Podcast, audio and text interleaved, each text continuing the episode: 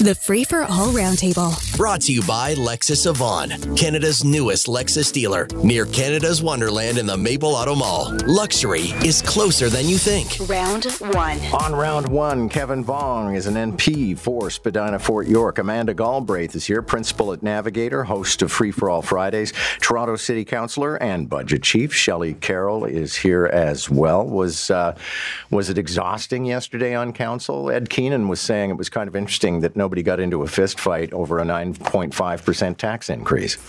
It, it, it was pretty uh, uh, decent, and that comes down to a whole lot of phoning and collaborating in the in the days leading up, uh, the mayor's office, myself, and others. So uh, uh, you know, people uh, really had a roadmap for the day. Okay, um, 9.5%, and I guess we got no choice but to swallow it. But as uh, the mayor said, it's magical thinking to think that we could actually cover the spread if we didn't raise taxes like this. Well, yes, but the extraordinary thing is uh, Torontonians are, are really are putting the city back on track. Taken together, last year's increase and this really do bring us to the point where you can no longer criticize us for undertaxing compared to the rest of the GTA. I don't know too many Torontonians are ever going to criticize you for undertaxing. Well, no, it's other orders of government, and Yeah. so what you see is is in our stepping up over the last two years, you now see extraordinary partnerships happening, and it's really it's built, and that's why we see um, the other orders of government helping us out with one some of the city's most significant challenges. But we really have to deliver now.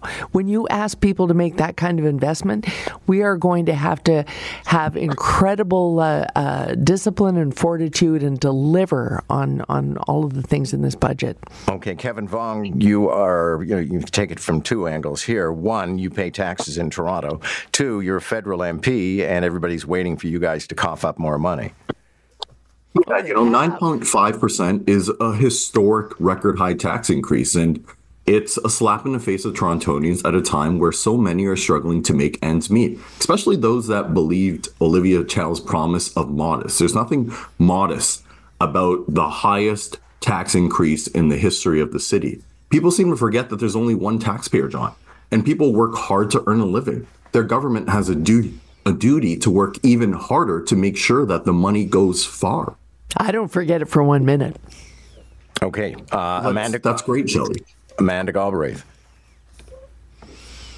Amanda I think there? 9.5 is a tough pill to swallow. Sorry, I was just collecting myself as I discussed the highest tax increase in history and think through all the bills I have to pay. Um, I think I candidly think it's a tough pill to swallow.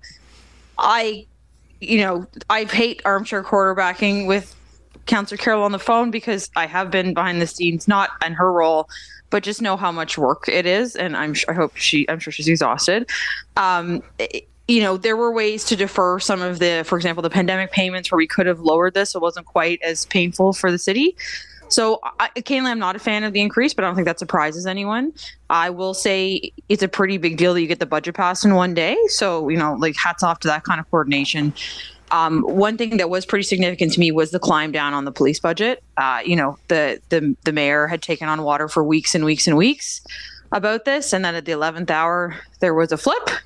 My guess is that's because they just didn't have the votes to to hold the line there. Um, but I mean, it's a smart thing to do. But I think it's better for our city that our police are getting fully funded. Um, but anyway, here we are. Our first budget is done.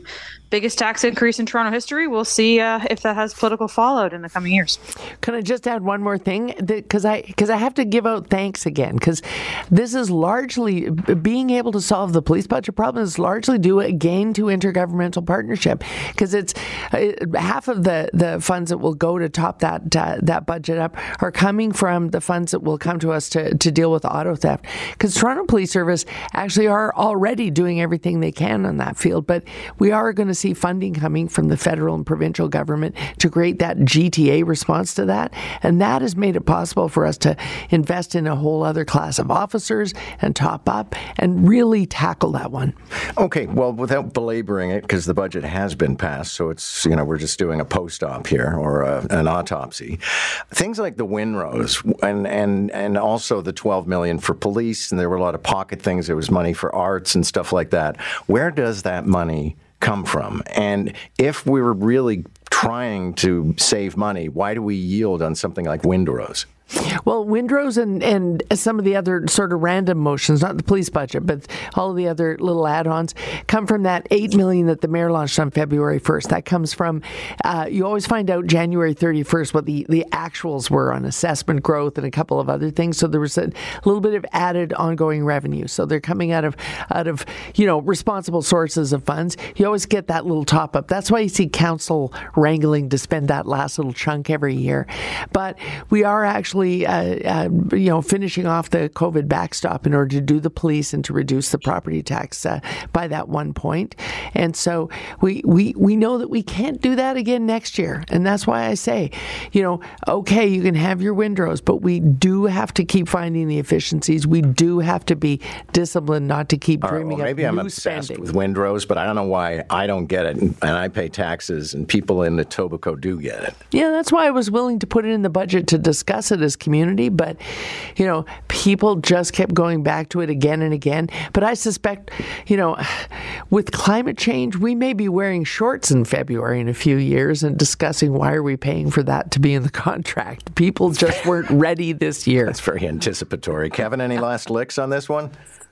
Well, Toronto was amalgamated in 1998, 26 years ago. So I don't know why a quarter of a century later you have these sort of benefits um, that are only for certain pockets of the city. Either extend it to the rest of the city to include, John, your driveway and road, um, and the rest of the city, or stop it. It's not fair to everyone else.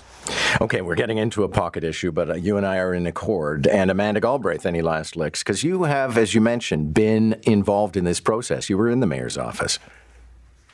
Yeah, and we we fought to keep the well. I was there, and I know since uh, the tax increase at or below the rate of inflation. I think that was important. Uh, I really do.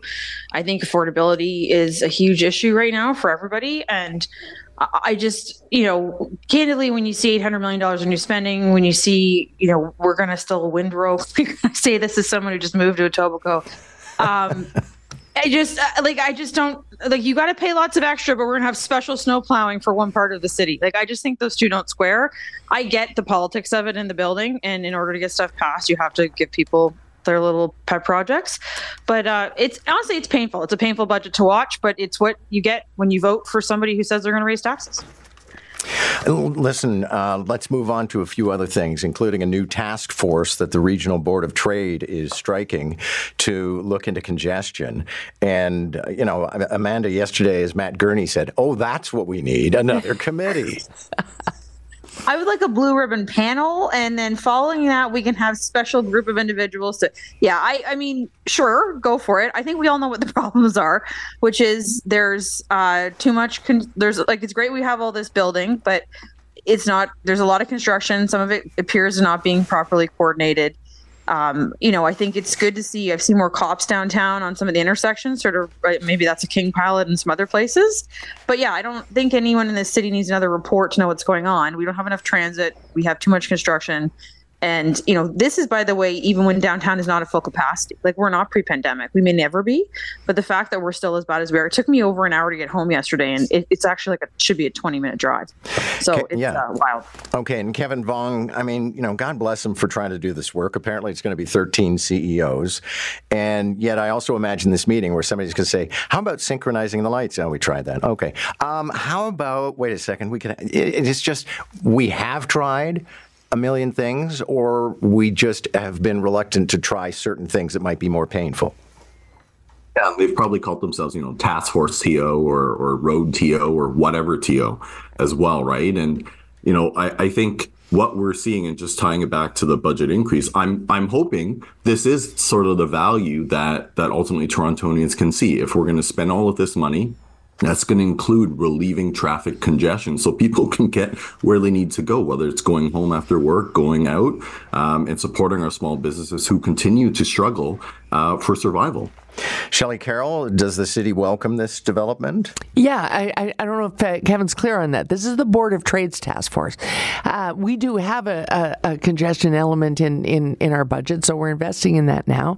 But I hope that what the Board of Trade adds to their table is the province. Because part of the reason you see a, a challenge, it looks like it's not coordinated, it's so massively centered in the downtown core, is a lot to do with getting ready to get out of the way of the Ontario line construction going through the middle of town. So Toronto's going to be challenged with this for a number of years, and it's got to be an all governments. And and I'm I really welcome the fact that it's not only all governments but all the major tenants of downtown banding together to figure out how to do it. So you know our city manager and director of transportation are going to be happy to go to their task force and table, but we would love to have our other government partners there as well.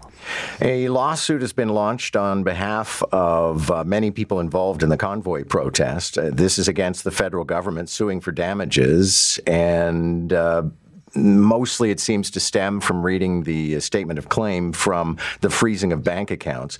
Uh, Kevin Vuong, this was predictable when the Supreme Court, or not the Supreme Court, when a judge struck this down. Well, it was the Supreme Court. No, it was it was in federal court. Um, it's it's being appealed to to the Supreme Court. Um, one of the things I'll th- say, I think first and foremost, John, is with the benefit of hindsight, seeing the unconstitutional overreach of how the Emergencies Act was ultimately abused, I would not have voted for it then. I what I thought I was voting for was public order and the rule of law to be upheld not for people's personal bank accounts to be frozen. So I, I think both this, the lawsuit, as well as the ruling in federal court, is important because ultimately we want to ensure that we don't repeat the same mistakes and that Canada remains a country governed by rule of law.